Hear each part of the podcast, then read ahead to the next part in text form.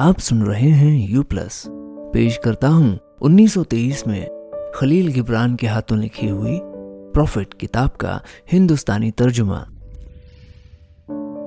बड़ी अंदरूनी ताकत से लिखी गई है।